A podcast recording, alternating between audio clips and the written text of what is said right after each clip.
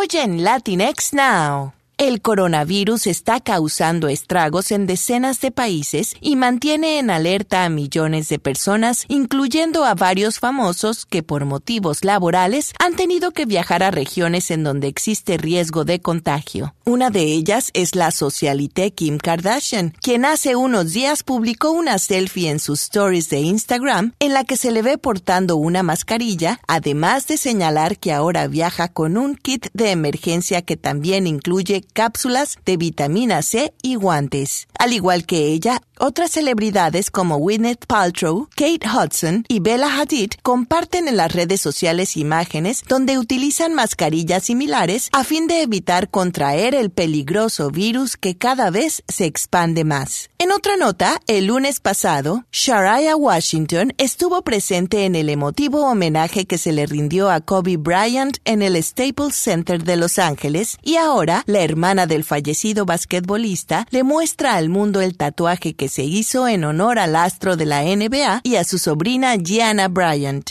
A través de Instagram, Washington compartió una foto del diseño en tinta que ahora lleva en la piel. El tatú tiene los números que Kobe y Gigi usaban en sus jerseys, el 2 y el 24, rodeados por una serpiente con la forma del símbolo de infinito. El reptil es una referencia al famoso apodo de Bryant, Black Mamba, y el diseño es similar al que una vez portó Kobe en una camiseta suya. Por otro lado, John Bon Jovi dio detalles sobre su próxima colaboración musical con Harry durante una aparición en The Chris Evans Breakfast Show y compartió su emoción de trabajar en el estudio con el nieto de la reina Elizabeth II. El dúo se reunirá para grabar el sencillo Unbroken, tema que el intérprete lanzó en 2019 con el fin de utilizarlo para los Juegos Invictus de este año, que son una competencia de estilo paralímpico para miembros del servicio y que Harry fundó como parte de sus servicios reales. Si bien Bon Jovi inicialmente escribió la canción para el documental To Be of Service, que sigue a los veteranos que viven con TEPT e y los animales de servicio que los ayudan, también envió la canción y sus letras a Harry como un gran regalo para formar parte de los juegos. Voy a darle una pandereta y ver qué puede hacer, bromeó Bon Jovi, quien también se cuestionó sobre la forma correcta en que debía dirigirse a Harry tras su salida de la corona real británica. He estado preguntando, ¿qué hago? ¿Cómo me dirijo a él? Y luego me di cuenta de que lo voy a llamar el artista antes conocido como Prince, indicó con sentido del humor. Estas han sido las noticias de entretenimiento de Latinx Now.